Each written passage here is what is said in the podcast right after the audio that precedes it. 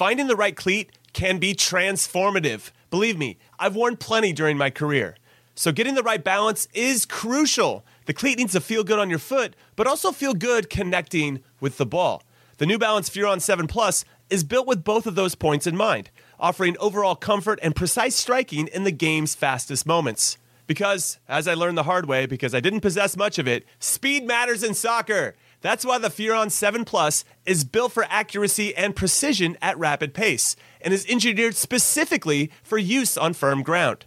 Why is this the ideal cleat, I hear you ask? Well, not to get too scientific, but the Furon 7 Plus offers a lightweight yet supportive hypo knit with mesh lining upper construction and is paired with offset lacing for a truer strike of the ball, which is a long way of me saying that your game will immediately get better when these are on your feet. Learn more and purchase the Furon at newbalance.com. Robert Half research indicates 9 out of 10 hiring managers are having difficulty hiring. If you have open roles, chances are you're feeling this too. That's why you need Robert Half.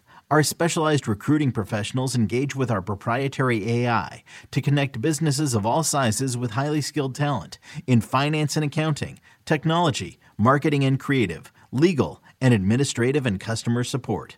At Robert Half, we know talent. Visit RobertHalf.com today.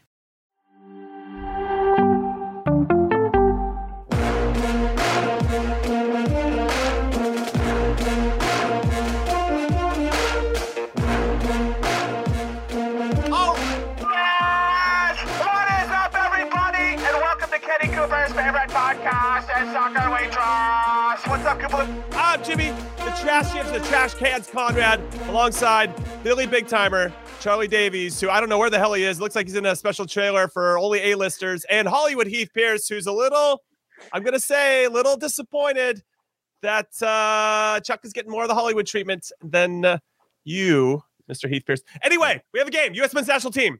We're going to recap it against El Salvador, big 1 0 win, which means they booked their ticket as the number one seed in the CONCACAF Nations League semifinals, which means because Mexico could only muster a 2 2 draw against Jamaica at home, they're going to play each other on June 15th in Las Vegas for one of the semifinals, and that is going to be a cracking affair. Very excited about that. And then, of course, if you're watching on the YouTubes, hit like and subscribe. Tell a friend how great our show is. We'd really appreciate that. If you're listening to it on your podcast platform of choice, make sure you download, follow, leave a five star review. And you also, we're telling you right now, go tell somebody. And, and, and, we're up for an award. We're a finalist in the soccer category for the Sports Podcast Awards, and we need your help. So please take a minute out of your day to vote.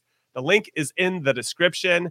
And I don't know if Charlie needs any more acclaim, but he, I think, he would appreciate, I mean, just a little bit more to continue to validate how special he is as a prognosticator. And I say this, Chuck, I'm going to give you the floor first because you said that Daryl Dike should be cleaning the shoes of Ricardo Pepi in the preview show. He shouldn't start. I said Dike should start. Dike started, didn't do much with the 60 minutes. That's what happens. Didn't take his chance. Pepi comes in two minutes later as a sub, scores the winner.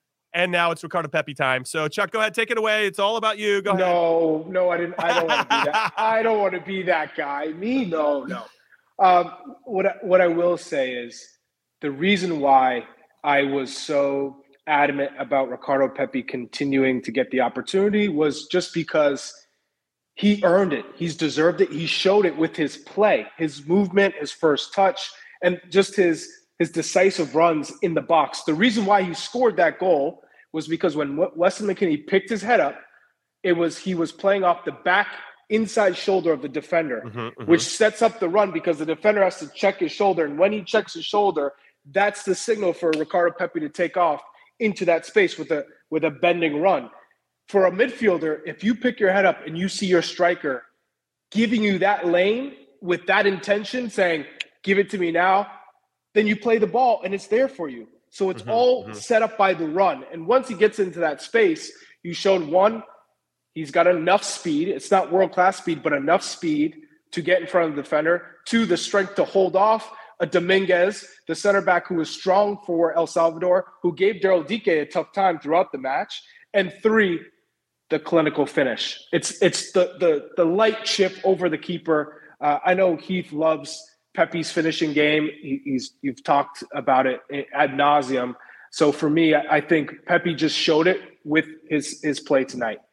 Okay, so Heath, I'm going to throw this to you. I put out a tweet after he scored, going, "I still can't believe that we didn't take Ricardo Pepi to the World Cup." It, it, shocking. It, it is still shocking, but you were first. One of the first, at least for us in our circle. You were first. You were the conductor of the Ricardo Pepi hype train, and I want you to take your flowers because he is really coming good. He's now scored six U.S. men's national team goals. It's the third youngest to ever do it behind Christian Pulisic and Jozy Altidore. He Mhm. clearly has something, and it showed tonight because even if he should have scored maybe another one. Good deflection, first touch to set up a second. I mean, the goalkeeper made a great save. He was feeling it, and I think he had something to prove. I don't know if it's just going up against Daryl Dike or if it's also all this noise about Balogun as well. And and uh, go ahead, take your flowers. Let's let's talk about Ricardo Pepi with you. No, I, I, I like Charlie. It's not about it's not about taking flowers. I'm just Come happy to see somebody somebody. I, I'll ta- I take him on Twitter. Like I when I I'll go all, all day long with the haters on Twitter around that stuff. But on on, on, on, on here, it's it's mostly just about the fact that again you see there's little. It's not even like an if you know you know. If you watch quality football or quality soccer, you can see something in in Ricardo Pepi that you don't see in all of our players, right? In the same way that we look at Serginho Dest at times when he's in form and you go, man, there's something that you don't always see, right? You go out to a park, you watch 50, U15 game and and and you see like of a high level tournament, you'll see somebody that just catches your eye and something you you feel something, right? When you watch him play. And he's got a little bit of that. His movement, first touch, his confidence. He's he's still lanky and and like it's not like there's like it's not like watching Mbappe play, right? Like there's still things about him, but there's just little things that I like about him. And he's got a long way to go, but still, that whether it's a chip on the shoulder, whether it's learning from not making the World Cup team, whether it's this adversity he's going through, I just really like his response, his attitude, and more than anything, just how comfortable and confident he looks out there in and around the goal. Jimmy, Okay. I want to give you I want to give you your flowers first before we, we do I'll go. take them. Bec- These are yes, dead because- flowers, though, Jimmy, because you didn't want Pepi on the field. These are I these just are didn't want him on the field. I just this is thought that a Dike deserved withering, a- a withering chance. flowers. He deserved a chance Well, to Yeah. start with the first team, and he got it, and he didn't make the most of it. Yeah, well, Heath, I, I didn't say there were there were roses, but I want to I want to give I got some What- weeds here from Charlie. yeah. what what I appreciate and love about about us is that the fact is the fact that we can say however we're feeling about a certain player, about tactics, about a coach, and we're challenged. And it's it's not just okay, you can say that and it's out there. It's why do you feel that way? Give me some evidence. And we all three of us can say this is why we believe it because we've been on the field, we've shared it. I value all of your opinions. I love the fact that you say, all right, why? Wh- Why? What makes him different? And, and why should he get it versus Dike? And I know you just wanted to see Dike get an opportunity because he scored goals in the English Championship. He's he's finally in form. He's healthy. But I think what we saw tonight and the last game, he came in as a sub, was largely ineffective. Wasn't involved. You can't. You can say, oh, the everyone's selfish, whatnot. Today he gets the start, and was largely ineffective. Pepi came in as a sub in a, in a game against an El Salvador team who is very disciplined, organized tactically. Uh, you you know whenever you play against El Salvador with Hugo Perez that it's going to be a game because he really prepares for his team against the U.S. Comes in and thank you very much delivers. And for me, that's the difference between the quality of these two players. in some ways, and I, I appreciate you saying that, and and uh, that's one of my favorite parts of the show too, is that we can have meaningful conversation about how we're feeling and what we want to see from either particular players or or as you said, the tactics of the team overall. For me, I guess I was using DK as an example there because all of us benefited from getting that one opportunity at some point. Like we got an opportunity. Sometimes it's due to injury. I got into the team because Eddie Pope was hurt, or initially I got in because Danny Califf went over to to Europe to go or you know leave MLS and go to Denmark or wherever he went, and that opened up a spot for me just to get into camp. And then from there, as you start to work your way in, you have to get an opportunity at some point. And I just thought that Dike needed that when he, to your point, when he was in form, when he was scoring goals, and he got it with the first team. There were seven guys that started tonight for us that started all four games of the World Cup. It's not going to get any better or look any better. I know that we don't have Tyler Adams. You know, maybe some guys are in a little bit of a different spot or having different asks. But if he can't perform around that type of talent, then to your point, maybe he just doesn't fit in with this group. Maybe he's better suited playing with West Brom, where he is, where the style suits him a little bit more built around him, as opposed to it seems like our style is built around some of the other players. And that's fine. But Ricardo Pepi comes in and makes an immediate difference. And and uh, yeah, I think it might be a while for Daryl Dike gets another start, but he got his chance. He got his chance. He Yeah. and I think I mean, that the, the, the field. that's all I was it- looking for, and he didn't. He didn't make the most of it. Okay, cool. Then we're we got to Yeah. necessarily move on, but we have to move to figuring out. Okay, you're not the best fit for us at this particular time. I, I, I will say, and and we we've all experienced this, right? This is the other hard part about a game of, how fluid a game is. In the second half, the U.S. is playing far better, far Much more better. with much more urgency, much more just sort of like emphasis in, in what they wanted to do. And you could feel that momentum shift from the start of the second half, right? And when you're Daryl Dike, you're like, man, we were just getting going. And we've all been in that situation before where you come off and you're like, dude, this was a dud of a first half. Second half is better. Game's opening up. Obviously, El Salvador can only keep that discipline for so long because they do need to go out and try to get a result at a certain point. So maybe they play a little bit more stretched out to try to get to the semifinals. And that opens up that space for Dike, right? If you're, I mean, for Pepi, if you're Dike, you're thinking through that lens of like, man, got shafted again, to be honest, right? but he didn't do anything in, I, in the have moments that I've been there. Yeah. I've been there. But- when, but what I- when you get replaced and the guy scores who, who, Yeah. who But- took your spot. But take the goal away, right? If Pepi didn't score, I still would have liked how active he was. And it's not a it's the things that I like about his game have far little to do with his natural natural finishing ability because I do think he's good, especially now that he's he's confident. It's the fact that almost every time he checks off, he plays simple. He checks off, he brings the, brings the ball down in tough areas. He brings other players into the game around him. And I'm going to keep on saying that until people realize that those are aspects of his game that are different than other players. Mm-hmm. He doesn't slow down the speed of the attack when the ball comes to him. He keeps that pace going. He under, he has a rhythm to his game and and a confidence in his first touch and bringing other players in that I just really like. That if I look at that half or the 30 minutes that he did, I don't know if he lost the ball at all, you know, other than like Mhm, shots trying to trying to create goals. He lays the ball off. He know like time and place, and he seems to understand that at a really young age, which I like. Well, let's talk about the first half because, and this is hardcore analysis for everybody. It was poo poo. It was not Mhm. good. And and I think what's interesting, and what I was thinking about when I was watching the game was was our like if if, we're, if I'm snapping my fingers in terms of pace, it just was it's just too slow, right? And we needed to pick that up, and and we did at the end of the second, at the end of the first half. A little bit more urgency. Weston should have scored on that set piece, the header. I think he thought he was going to get some contact, and Alex Roldan just uh, decided not to touch him at all, and he and he heads it wide. But I just feel like we lacked a little bit of that, and that was addressed immediately. Also, I thought that Gio Reyna was playing a little bit too deep. When he picks up the ball that deep, I just feel like he's not as effective as he can be. We need him in, the, in a little bit higher, a little bit more connected to the nine, whoever that may be. Or or if Pulisic comes inside, he can find that space, and that's where he found a good ball where he did combine with Christian, got it back, and he ended up hitting the post at the start of the second half. I, I I'd like that's where I feel like Gio's a little bit more dynamic when he can just stay in the fringes and pick his spots as to where he wants to go. And I just thought maybe he was a little bit too deep in the first half. That's maybe what the game was dictating. I thought we played into El Salvador's hands a little bit. I think they were really well organized. I don't want to take anything away from Hugo Perez and his team. I think they were saw what happened with Grenada that we just oh, got overrun on the left side uh, for Grenada, and so they they addressed that. But but I kind of want to get your guys' thoughts on the first half because, as I mentioned, we had seven World Cup starters out there, and it just looked a little disjointed. And uh, Charlie, I'll come to you first. Charlie, you go ahead. Before you talk, though, uh, can you, can we, Jimmy, can we acknowledge Charlie's home and away form in terms of his outfits? He's got his gold Daytona on. He's got a little bit of that flavor to him that you know. Oh, look, he just showed it again. He showed his Oh watch. He gosh. just flexed Yeah, it. Wow. Flexed it Wow. again. Like that's when I know Charlie's like ho- home Charlie, and this is Charlie's away kit is like, oh, he, he's got something going. You I'm know what I mean? surprised Like, he doesn't have like an Emmy award or something in that little spot there in the corner. I'm just shocked perfect that- for a trophy. I'm just shocked that CBS and Paramount Plus bought him this Madden Cruiser that takes him everywhere, and, and he's and he's able to just basically sleep in this. Ah, there this- it oh, is. Man, Here we go. oh wow, He's borrowing Jeez somebody else's trophy from whatever Yeah, trailer he's in right now, but it's looking really good. Jeez That green room is fantastic. Yeah.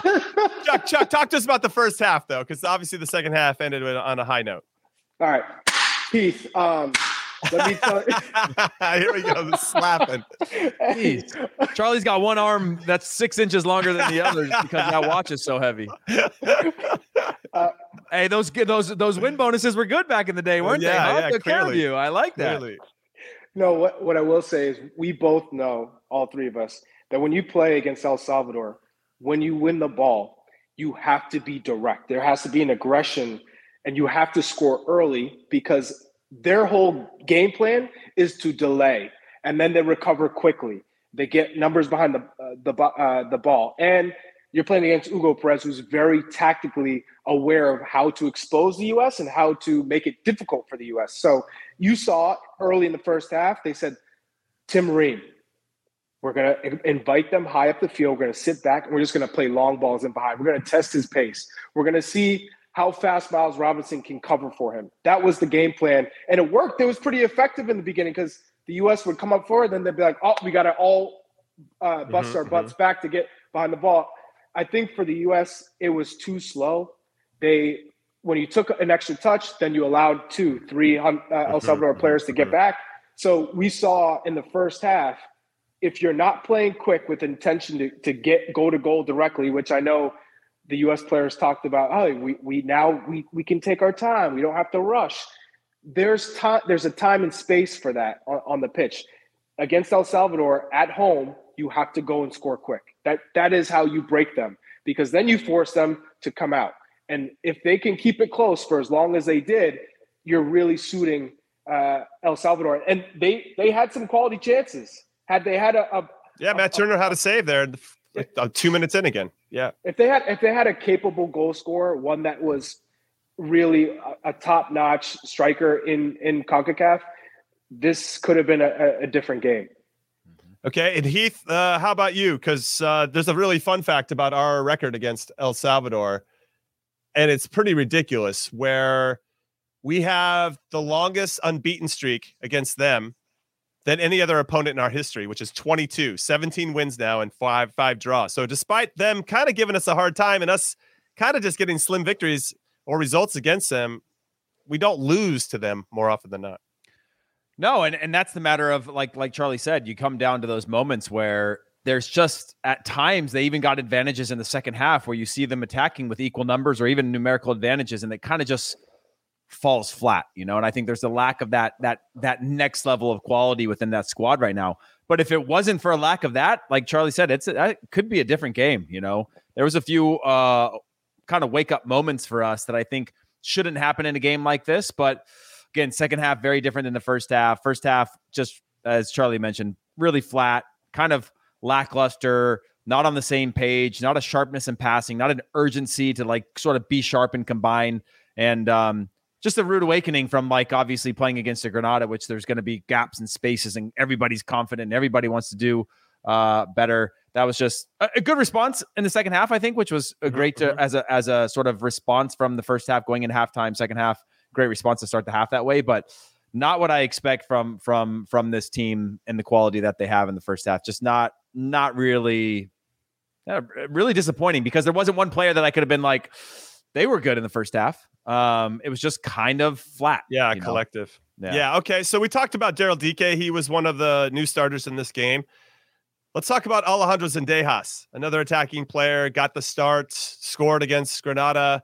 We're really well taken goal he had a couple moments early on where I thought he had a couple good dummies that that kind of broke Serginho Dest into some space, but not as effective. I mean, busy trying to do some things, but not as effective. So I'm going to go to our resident hunk over there with like his fifteen thousand dollar watch, Charlie Davies, and, and oh, talk 15? to us about. My guy doesn't Sorry. do fifteen. He come on now. Sorry, so I didn't see all the diamonds on there. Jeez, Louise, fifteen? Yeah, fifteen when he bought it like twenty two years ago. You know what I mean?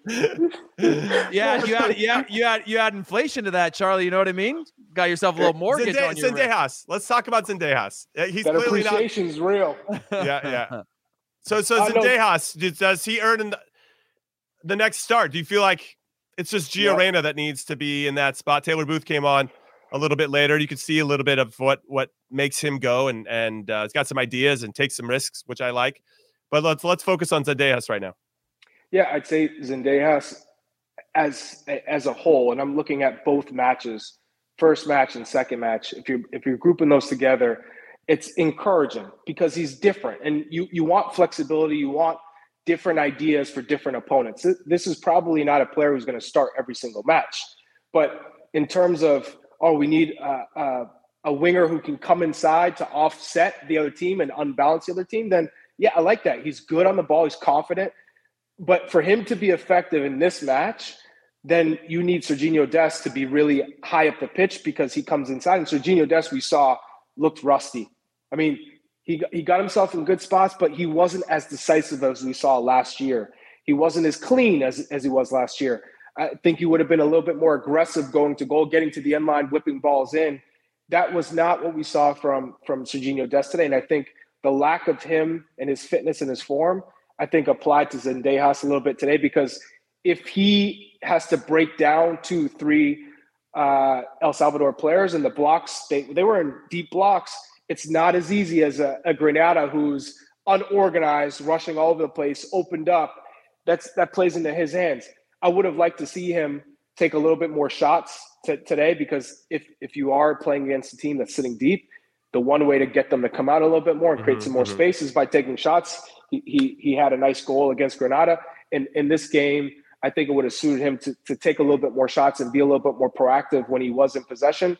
I think he deferred a lot in this game, and that's was that was because he's playing with Christian and, and Gio mm-hmm. Reyna, and he, he wanted to make sure that like like anyone coming into a, a new team, hey, I know you guys have been here for a while. You guys can make the decisions. Let me add value and not so much take the initiative. I think that's going to probably change in the future as he gets more comfortable and, and guys get used to how he plays. But uh, this is a player that deserves to be in the group. You can see that. But as as far as a certified starter, like I said from the beginning, he's not a guaranteed starter in this team. And and you look at Aaronson, you look at Taylor Booth. I know Booth probably still has a little ways to go, but Aaronson's another player, and then Timo Weah is another player. So th- there are a number of mm-hmm. different players yeah, with sure. different qualities, and I think ultimately will make the group better. I think what's interesting, and I'm going to use Zendejas as an example, but I think this goes for all of our wingers. I don't know if I see them, and now I'm thinking specifically about Zendejas. Did he connect any passes to Dike? Was there any looking into, into that passing lane to see if it was on? Maybe it wasn't on. But I don't feel like, and I know he said this a few podcasts ago and it's still sticking in my frontal lobe here, that I don't know if we do a good enough job of bringing our attacker or number nine into into the attack consistently, and and and that pass would I think would allow that to happen a little bit more often. All right, we'll talk uh, about uh, that. Wait, wait, wait, wait, before before you say anything, I know you just said that, but my, my rebuttal to that is, look how long it took uh, Pepi to get involved in this game. Sure, sure, and a good entry pass from Weston McKennie. That's from a central midfielder, but I'm still from our from our winger perspective, I, I, feel like that pass is on sometimes, and I don't know if we're looking enough for it. Now it's not always on the wingers. Sometimes it's it's on our striker. I remember there was one movement where I saw Dike who could have run into the space, one of the outside backs, the other center back had stepped up and he didn't. And I could see the frustration. I don't know who was on the ball at the moment, but they could see them being like, dude, make the run. And they had to play it backwards. And I could see everybody being a little bit frustrated with that. All right, we're going to take our first break of In Soccer We Trust. When we come back, we're going to let Heath talk. so don't go anywhere. Did you know that while over 60% of Americans dream of starting their own business, less than 20% of them take the first step? The reason? Building a business is tough. Tailor Brands is simplifying the business journey. From launching and managing to growing your business, Tailor Brands isn't just another tool, it's your online business partner from launch to success. With Tailor Brands, building your dream business becomes an effortless experience. Their comprehensive platform guides you through every step, ensuring you have everything you need in one place. From LLC formation to bookkeeping, invoicing to acquiring licenses and permits, and even setting up your bank account. Tailor Brands handles it all seamlessly. And our listeners will receive 35% off Tailor Brands LLC formation plans using our link, tailorbrands.com slash CBS Sports. That's T A I L O R B R A N D S dot com slash CBS Sports. So start your business journey today with Tailor Brands. When you need mealtime inspiration, it's worth shopping Kroger, where you'll find over 30,000 mouthwatering choices that excite your inner foodie. And no matter what tasty choice you make, you'll enjoy our everyday low prices, plus extra ways to save, like digital coupons worth over $600 each week. You can also save up to $1 off per gallon at the pump with fuel points. More savings and more inspiring flavors make shopping Kroger worth it every time. Kroger, fresh for everyone. Fuel restrictions apply.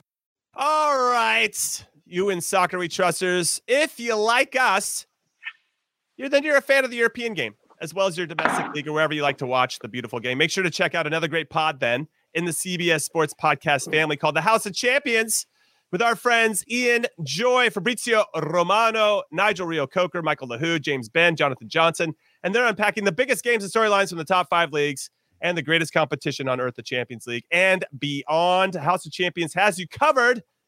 So go download and subscribe to the House of Champions podcast anywhere you find this one. That would mean a lot to us, like giving us a high five to our little brother.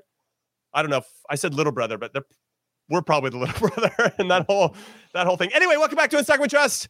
I'm Trash Can along with Hollywood and Chuck Wagon, and we are getting after it. We're talking a little Alejandro Zendejas in the US's 1-0 win over El Salvador. They get the top spot in their Nations League group, which means they've booked their ticket to the semifinals, and they just happen to play against Mexico. That'll be June 15th in Las Vegas. That will be very fun and very tasty affair for sure. Heath Pearce, we didn't let you talk about Zendejas, but I also want to get kind of your player of the match in general. There was another yeah. one, Miles Robinson who's making his first appearance for the national team in over a year after he tore his Achilles. And I thought he was fantastic, but I don't want to put words in your mouth. So I'll let you decide who you want to go with after I hear your thoughts on Zendejas.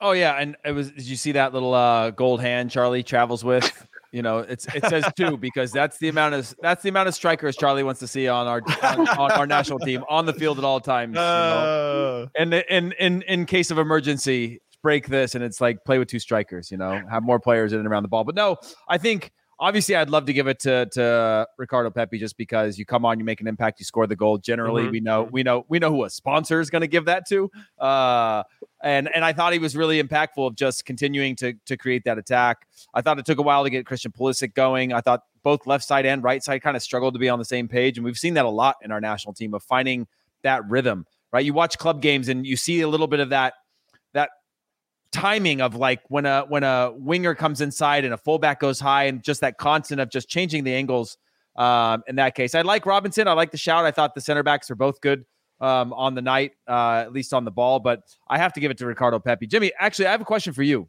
Okay. To send it back. You know, Charlie, Charlie said this at the top of the show about, oh yeah, we can disagree with each other. When you were talking about Miles Robinson not making the 22 man or 23 man roster for the last game, right? Yes. Um, sitting out, and you're like, well, they must be saving him. I thought you were insane. I've never ever experienced where coaches completely just save somebody. Like generally, I would have at least thought, okay, he's in the squad, you don't play him, but like he gets a little bit of that feeling again, and then maybe you play him the next one. But you had him either you had some inside information, uh, or you had a guy go from you had a guy go from not in the squad to starting in the classic like save his legs type of thing where you're like, no, he can save his legs on the bench, but at least he's experiencing being in the lineup. Listen, never, I think I was the only one of us. I was the yeah. only one that also called Daryl yeah. Dike starting this one. I, I, I listen.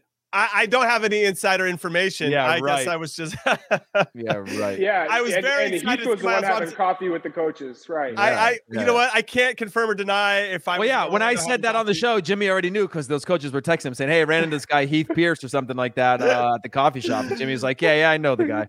You know. Yeah, yeah, yeah. No, I mean, I was pleasantly surprised to see Miles start, especially with this team with a lot of experience and guys coming off the World Cup and and uh, that kind of trust from Anthony Hudson is is is important. And and I thought what I liked the most is that he grew stronger as the game went along.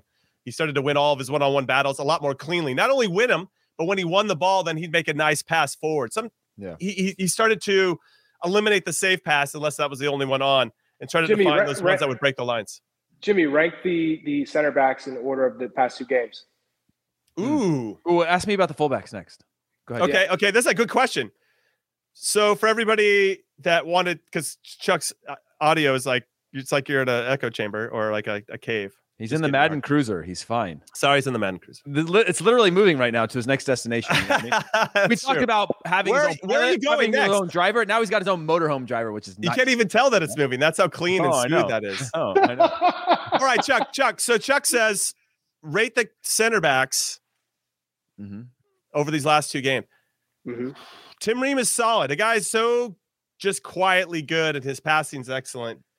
I actually like Miles's defending better. I'll throw that into the mix. Um, now, last game, Trusty was the better of the two over McKenzie. Yeah, mm-hmm. yeah. I would say that these two tonight played a better opponent and uh, were a little bit more solid than the other two. So I would probably go I really liked Miles tonight, but maybe my bar was a little bit lower because we hadn't seen him in a while, and I I, I haven't caught too many Atlanta United games. Uh, the one that uh, he missed, they they gave up four goals, which really kind of speaks to his is influence, especially in the back line, or five goals or six goals. I don't know how many goals they gave up to the crew, but um, oh man, I want to say Miles first, Tim Ream second, Trusty third, and Mark McKenzie four. And But- then outside outside backs for for Heath. Ream first and Miles Robinson second. It, it's like flipping a coin, but I was just really happy to see Miles back and such a force that when you see him playing that way, like ah man, what what would he look like if he had been healthy and playing for us at the World Cup? Mhm. I don't know. Heath, Yeah. what about outside back? No, I mean, from again, I, I- and I know where you're coming from, Jimmy, because it, it's it's really hard. Like you you have to judge it on a handicap based on the opponent, right? Because yeah, you have for- to. You have especially to. for our fullbacks, where you're like always like today they were tested more in areas where you had to be sharp, you had to play quick, you had to have ideas. But I expect that from our best fullbacks, and they neither of them did that. So they fall on the depth, like based on this camp, based on performances. I've got Scally and and and then I've got uh, I've got Scally as my Reynolds.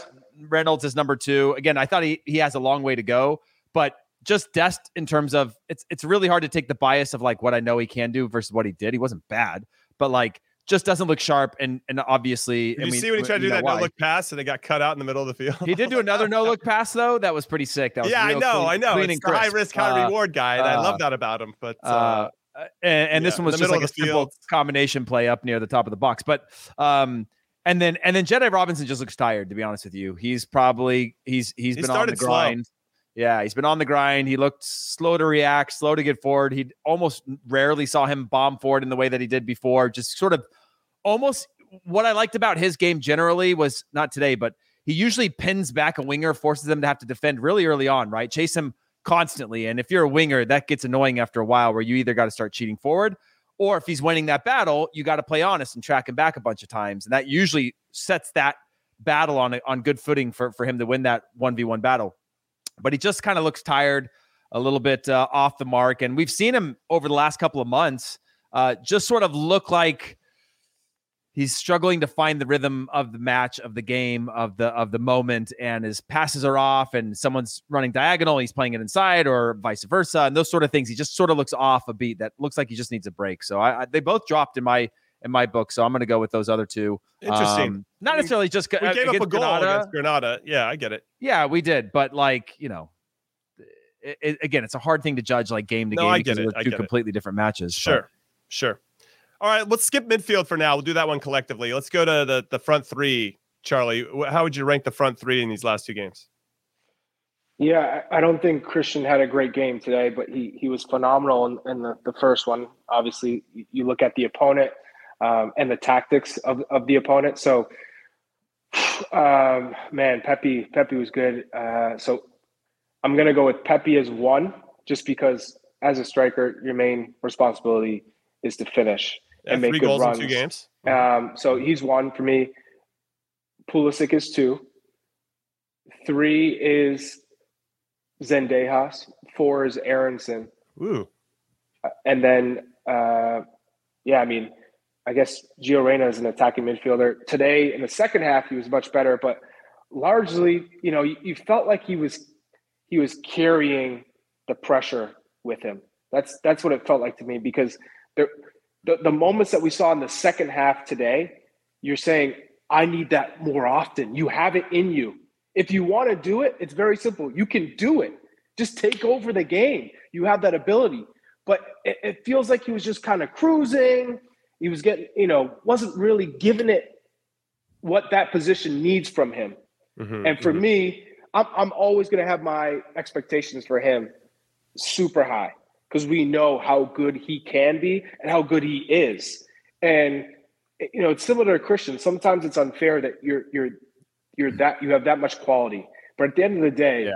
you you need to deliver. And we just didn't see enough of of Gio Reyna's ability over these two matches. Now, obviously, these are just two matches, but we need to see more progress from him. And, and I hope the next round, which is going to be uh, most likely against Mexico, he shows up and we see that second half in the first 10 minutes, that, that Gio Reyna every single time. yeah, I'm. I'm. What about Dike? So Dike's what bottom on your list? Yes. Yeah, and Taylor Booth now like no rating, didn't play enough. I guess would kind of fall into. Yeah. y- Yeah. I mean, he'd be slightly above Dike. So, Oh man, Dike. Taylor Booth does look like he's got he's got something in him though. Like you see little little little tiny touches and things like that. And if you watched it again, I'm judging more off the club than than in than in his camp. But like um, Dike just looks like again. People ask like, is he not international quality? I think I think he'll always, as long as he's scoring goals, he'll be knocking on the door of this pool because you always need a different dynamic of strikers in your in your pool. You can't have them all uh, be the same type of striker, but um, you know he's got he's got a ways to go. I think. What, what, what I think what you're trying to say is, as long as you're scoring goals with your club, um, you you'll you'll be a candidate for the group. But when you say international quality, that's that's a difference maker. That's somebody who can step on the pitch and not just play against CONCACAF opponents, Grenada, Cuba, Dominican yeah. Republic, El Salvador. We're talking can play in a Copa America against an Argentina, Brazil, Venezuela, and have success. Yeah, it's not, not like you're talking about me, man. It's yeah, crazy. I don't know. Quality. Like, sounds like a left back that did like 35 games with the national team, played in some big tournaments, like that kind of guy. You know, like that consistency. Most I, captain t- 2008 type of guy. You know what I mean? Like, I feel like uh, I feel like Jordy Pefok just took a stray right now. I don't know. Jordy Pefok, but but what, but I think what we're what I'm trying to say is that uh, it's it's not that Dike is never going to be international quality striker. It's just right now he has a ways to go to develop into that player. And it's one thing to score goals in the championship. It's another thing to be an effective striker with this group. And the qualities that is needed as a nine in this group is to be able to make runs to open up space, to be able to hold up the ball, but also to to to sense when a striker needs to get some touches, uh, build some confidence so that you know the center back has to come out now and follow you because you can run at some players. Also play some some balls into the channels. Like being able to be diverse and different and not so one dimensional and for me Dike is all one dimensional right now. That's not saying he can't be multidimensional hey. and a threat in different ways. But right now, hey, hey, what I what I Chuck doesn't like Daryl Dike. I think no, I know that's Chuck, what he's saying. I, I, I almost Chuck hates Daryl Dike. If, if, if, if, Chuck had a T-shirt on right now, it might say that. Um, but what I but but it, the truth is is like we are critical Daryl Dike, but let's not forget about the player pool that we have at striker position. Pefok was indifferent in a lot of performances, right? We saw we saw um, Ferreira indifferent in a lot of performances. Ricardo Pepi indifferent in a lot of performances in big moments during qualifying, right? We saw a number of guys that were just indifferent, completely indifferent in terms of their impact on games consistent consistently, which is why this conversation is still going. You go back mm-hmm. into certain other generations, you had your striker at least, you know, might not be the guy, but it was at least it was at least at least a separation from the others to know like who who our strikers it, were. And that's and that's why we all want to see Balogun come to play for the US. That's why everyone is so hyped about Balogun because he has all of those different qualities and he's scoring it in Liga, which is a super difficult league. He's among the top goal scorers. So to have that type of player, along with your Ricardo Pepis and your Josh Sargents and your your Jordy folks or Haji Wrights and, and Daryl Dikes, you have a number of different options, but this is an elite striker with a high ceiling and someone that's a game changer for this group well, I can't wait till Balogun commits and then he has an indifferent performance with you too, because uh, you guys are just going to lose your oh, shit. No. No. like, what does this Balogun guy do? I don't. I can't even like. Can't even connect with these guys. Can't even hold uh, the ball. What are they I'll doing? be like. I'll be like this. All right. Hey. So so before we move on uh, to our, our second break, let's talk about the midfielders then in mm-hmm. terms of who stood out. Uh, Yunus Musah, Weston McKennie, Luca De La Torre. Uh, Johnny Cardoso had a cup of coffee there at the very end against uh, El Salvador, so he won't be rated. But I, I, guess we have three to choose from. How, how are we ranking those guys? Weston McKennie scored two goals. Should have scored again tonight. Didn't, but had the assist to Ricardo Pepi. But mm-hmm. had some moments of maybe being a little bit out of position, maybe trying to do too much. That's what I love about him, though. You don't want to take what he loves about the game away from him. But if you are filling in at the six, or if you're trying to do a different position, sometimes less is more. That's what I would say there. He, Yunus Musah, midfielder. Yeah, I, Weston was. Yeah, Weston was yeah, yeah. Well, like, yeah, he's got the numbers to back it up too. Yunus, I thought was quiet. I, I, yeah, I he came over to Anthony Hudson like 16 minutes into the game to like either get some water or get some. I was like, oh my god, Yunus Musah's on the field. I didn't even know he's on the field. So, so he, yeah, but felt, there's a couple times when he gets the ball. And I get it. I get it. Technique and confidence on the ball when he looks at three players defending in front of him and goes, "I'm gonna go past you." First of all, and then I'm going to go to the next guy, and I'm probably going to beat you, and then I'm going to find the next pass. You're like, oh my god, that kid's got some, something insane uh, in terms of his ability to just explode out of in, in and out of tight spaces. But what I will say on the midfielders is that we should probably be looking into our pool of players right now, figuring out who is our next number six. Because if Tyler Adams is not always available, Yeah, yeah. I do not think we have a solution.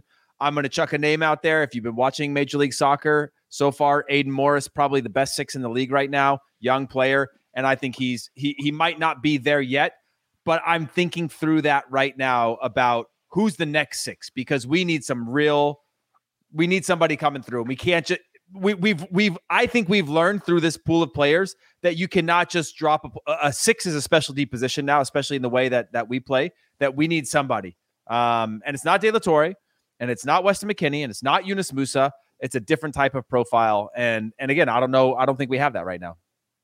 Okay. I, I agree with you. I think that uh, is definitely a, a big conversation to have. And we should get one of the coaches on. Maybe invite them next time you go to coffee, Heath, and see if they'll come on the show. Chuck, what are you saying? I, I I'm I'm feeling like you're going Weston, then Luca De La Torre, then Yunus. Is that is that is that where you're leaning? Because I thought De La Torre was was good, solid, no problem. And Didn't play, didn't I mean the Grenada game? I it's so hard for me to evaluate that one because it's just Yeah.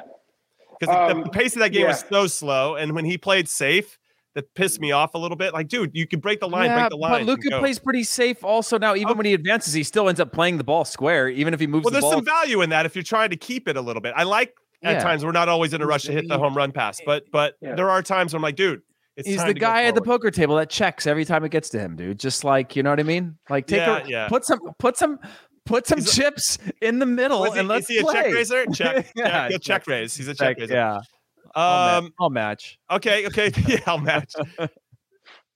He, uh, I'm Chuck, gonna what go. saying? um, yeah, I'll go McKennie as as as number one. I think over the past two matches, on, on being available and dangerous on set pieces, Mhm, the, mhm. the pass to Ricardo Pepi, um, there were just some good tackles he made. For me, he did well over these two matches. Yeah, Now, of course, of course. when you we compare it to want the other two, it's- but- it's pretty but clear, yeah. Yes, uh, I think Luca De La Torre would be number two just because we know how good Yunus Musah is, and he was very underwhelming for what he can be. Given that, there are still those moments where you go, "That that boy's special. That boy is special." But uh, And you're not me- saying that about Luca De La Torre. no, no. He's solid. He- he's he's he's a good player, but he's not a. Uh, you know, he's he's all he'd always be if you had a midfield trio. He's always that third player. He's not he's not the attacker. He's not the defender. He's just that player who who can keep possession, who makes good decisions, who you don't really have to worry about. But he's not going to win you matches. And he's not going to save you matches in terms of making a huge recovery run. But what he is, he's going to add quality. He's going to keep the ball. He'll be able to switch the point of attack. He's he's he's a cerebral player. Uh, but I think over these these two matches, that would be my ranking for, for the trio. Yeah, I like that. He's the connective tissue. And I think that's an important role. We need those guys on the field too. It helps balance out everybody else. All right, we're going to take our second and last break of In Soccer We Trust. When we come back, apparently Brenden Aaronson sat down to do an interview and he has some thoughts about Gregg Berhalter. You don't want to miss these. So come back and join us right after this. Another day is here, and you're ready for it. What to wear? Check. Breakfast, lunch, and dinner? Check. Planning for what's next and how to save for it? That's where Bank of America can help. For your financial to-dos, Bank of America has experts ready to help get you closer to your goals. Get started at one of our local financial centers or 24-7 in our mobile banking app. Find a location near you at bankofamerica.com slash talk to us. What would you like the power to do? Mobile banking requires downloading the app and is only available for select devices. Message and data rates may apply. Bank of America and a member FDIC. Paramount Plus and the National Park Foundation present A Mountain of Zen. Are you still listening? Good. Take a deep breath. You needed a break. This Earth Week, you can live stream seven national parks for seven days on Paramount Plus. So, yes, you can literally stream a stream. Paramount Plus, official streaming partner of the National Park Foundation. In soccer we trusters, don't miss a second of action from the greatest club competitions on earth, the Champions League and the Europa League, and maybe one day the Europa Conference League. And follow the biggest stars from the world of soccer like Vinicius Jr., Victor Osimhen, Erling Haaland, Marcus Rashford, and Angel Di Maria as they try to clinch continental glory. Stream every match from the Champions League and the Europa League, and maybe one day the Europa Conference League live only on Paramount Plus. So you can try one month free with promo code ADVANCE. So go make that happen. The promo code is ADVANCE. All right. Welcome back. Jimmy Conrad alongside Charlie Davies and Heath Pearce. And I teased that Brenden Aaronson had an interview where he said some things about Gregg. And it was a tease because he actually didn't say much at all. Here's his quote I can't say much about the whole situation, but I think Gregg was amazing for the time that he was here. The record doesn't lie. I think winning two trophies was huge for the team, and he had a really great thing with the group, and he was really good for the guys. But listen, I can't say much, and whatever happens, happens, like I like to say. He should run for office, Heath Pearce. yeah.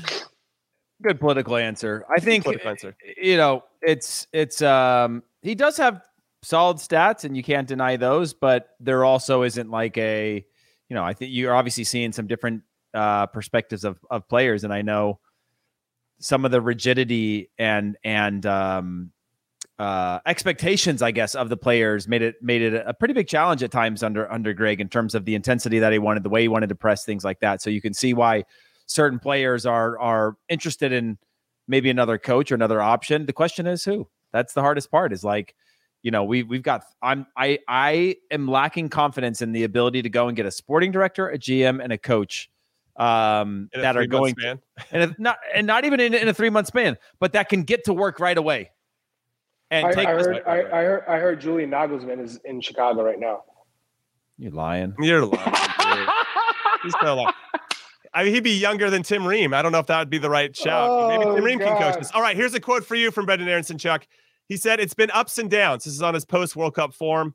It's been ups and downs. I think that maybe the World Cup didn't help me that much because I didn't play 90 minutes each game like I was playing at Leeds. I understood that. I knew my role at the World Cup, but I think that it might have slowed me down. I might have even been tired from it at the time because I flew 15 hours home after the World Cup and only had five days off and then had to go back and report to Leeds. So that was pretty tough. I haven't had a lot of time off, so it's been hard, but I think it's only making me stronger and only making me better. And I think I've become mentally stronger because of it.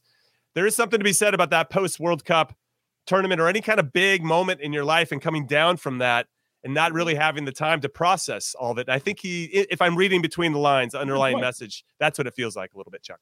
Yeah, that's that's exactly what we said. Um, that the World Cup took a lot out of him because he was playing with this confidence early with with his days at Leeds, and then you go to the tournament and you go from playing in the Prem where coaches are saluting your your performances, that you're you know known as a, a guy who's active and getting on the ball and causing problems, you're scoring against Chelsea, to not playing in the World Cup. That is that can't be any more deflating as a young player with the potential and the upside and you go back to your club, no vacation, all the travel, and it, you're you're you're a little bit depressed. That takes away from you. It takes a while to get out of that funk. But the way he's handled it, first class. Because the only thing you can do is just put your head down, keep working, and and hopefully get out of that situation. And and it seems like right now he's he's finally finding his feet again. So hmm. that's been good to see. I, I got nothing but positive things to say about Brenden Aaronson as as a player and a person. Yeah, he seems like a total pro. And not that that's a big surprise for us that have been around him, but it's one thing that's to say, oh, I can handle bad times. It's another thing to actually walk through them and handle them with the type of class that he's showing both at the club and national team level. Good that he scored against Grenada. I think that's going to be good for his confidence, Heath Pearce, but maybe not as effective tonight. He did have some counter pressing that he, he won the ball and ultimately set up an attack for us. But outside of that, it still feels like what's his best position? And, and I think I say that for both his club and and the national team. How do we get the bo- most out of him in a way that really plays to his strength so he can get back to being confident? Because when mm-hmm. we have a confident Brenden Aaronson on our hands, we've got an excellent player. Well, similarly, I think we're we're building specialist type of players, right? I don't think Brenden Aaronson is going to be our star in any system. He's not going to be our big player in any system. He is going to be hugely beneficial in certain systems for us. And if we're not going to play those types of systems, then he's probably not going to be. I'm saying this where he's at now, right? He But can certainly, effective. yeah, he can certainly climb and become better and better and better at, at other parts of his game, which we know he's continuing to do, considering the leaps he's taken from his Philadelphia Union days. But he is a player that's strongest assets fit within a certain type of game. And I think that's a, as a winger. I think that's in a counter pressing team, a team that presses high up the field. Now, whether that translates to a national team, who knows? But at the club level, you can look at a Brenden Aaronson and, and you start to go, well, what's his next club?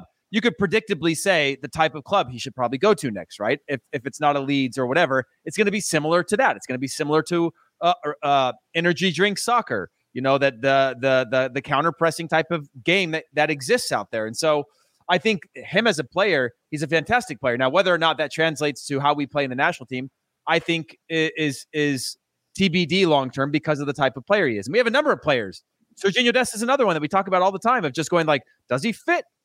Are we going to play to his strengths, or is he going to have to play straight up in a national team differently than than perhaps he would play at a club team that maybe has possession all the time, or you know, where I mean, he's not even making the 18 or the you know the whatever now at, at his club team level. But I, I think those specialty types of players don't necessarily translate to automatic starters in our national team anymore.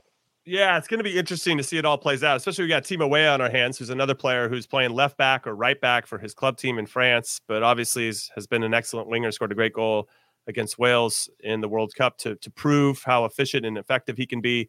So it'll be interesting to see whoever comes in and coaches us uh, in a more meaningful way than the interim job that Anthony Hudson is doing at the current moment. Let's evaluate Anthony Hudson then, really quick, before we talk about the other CONCACAF Nations League matches and any other final thoughts that we have for today's show. Anthony Hudson, Chuck. Give him the what, job. What? End of discussion. Give him the job, Jimmy. Yeah, come on, Heath. Come on. You can't give him the job. Change my voice so it sounds like No, you can't. You can't give him the job. Let's quote I, Charlie I, as saying that though when we go. Yes, let's get later. that. Let's clip that and let's overdub Charlie's voice. Yeah. So, so nope. Chuck, Anthony Hudson, obviously in the January camp didn't win a game, but in two games here, Grenada, I expect that. El Salvador, obviously, we have this tremendous record against El Salvador uh, in in general, but um, he put out a pretty good lineup. But if we're just looking at El Salvador, I thought he made the subs at the right time. Obviously, Pepi comes on and scores right after, has an immediate impact. Uh, your, your thoughts on on Anthony Hudson? I think he's doing a great job as a caretaker. It, as an interim manager, I think he's doing a great job. I'd say January camp was probably one of those times where he's learning as the the first time where he's the, Charlie's he's, giving him the stepdad vibes, dude. Just like you know, he'll never really be dad, but like you know, he's yeah, doing a yeah. great job fine. playing he, the role. He got me some ice cream, and I don't usually get some. yeah, hey, yeah. I, hey, I, am keeping it real. I'm keeping it real. So uh, I think it was a learning curve for him being the boss in January. I think he took a step forward in this camp. Uh, the first game, obviously, just inferior opponent, uh, but took advantage of it with the right lineup. And and I liked how he wanted to make tweaks. And in the, in this game, second half, the team needed to respond. He got them to respond because that's his job. Get the energy up. Get the the team to play a certain style and, and way. So I think from that standpoint, you have nothing to say. But we all know this is an interim manager. This is not a full time manager. This is not someone who is going to have the job long term. That's just not a possibility. So you're, waiting for the best option. I think what, if anything, that this tells us, you don't have to rush to hire someone that could be not the right choice. You well, can so, you can yeah. you can you can trust him to keep this program moving forward, even if it's not the the the the lightning pace that we want this group to be making, but to keep them moving forward until we get the right manager. I guess one of my questions then would be, and I've got two here for you, Heath, and for everybody else that's listening. Drop us a follow on Twitter as well, ISWT Pod. Is is when I think about Anthony Hudson and just his job and caretaker manager, at what point do we want to start to really take this next cycle seriously? Like we need to start establishing an identity sooner rather than later. Obviously, we got to we got to hire a coach, but when does that become critical? I, I assume the summer because we've got some pretty meaningful games coming up with the Nations League and the Gold Cup. A good chance to be immersed in the group and have some time to be around the group in a meaningful way, which you won't get once once the European season starts again, and it's harder to get around the guys in a longer over a longer period of time. So that's one. Second, Heath against Grenada, mm-hmm. there was a lot of talk from certain players that Anthony Hudson's letting them play free in the attacking third and letting them try things and being more creative. Clearly, a uh, backhanded shot at Gregg and, and maybe how systematic he is in, in trying to play a certain way. But against El Salvador, a team that was a lot more organized than Grenada, I felt like we needed maybe some of those ideas, like a mix mm-hmm. of that freedom and, and, and having some of those parameters where it's not just let's just figure it out on the fly. And and it felt like maybe we needed a little bit of coaching, and we got it at halftime because it showed. We just had a little bit more urgency. We had Gio a little bit higher. We started to unlock them. They got a little bit tired, and we took our chance and, and we win the game. But but I wonder what that sweet spot is as we go from like hey, total freedom and no freedom at all, and can we find it? And and do we have the group that can solve that in real time when things aren't working? Like finding that plan B if plan A isn't working.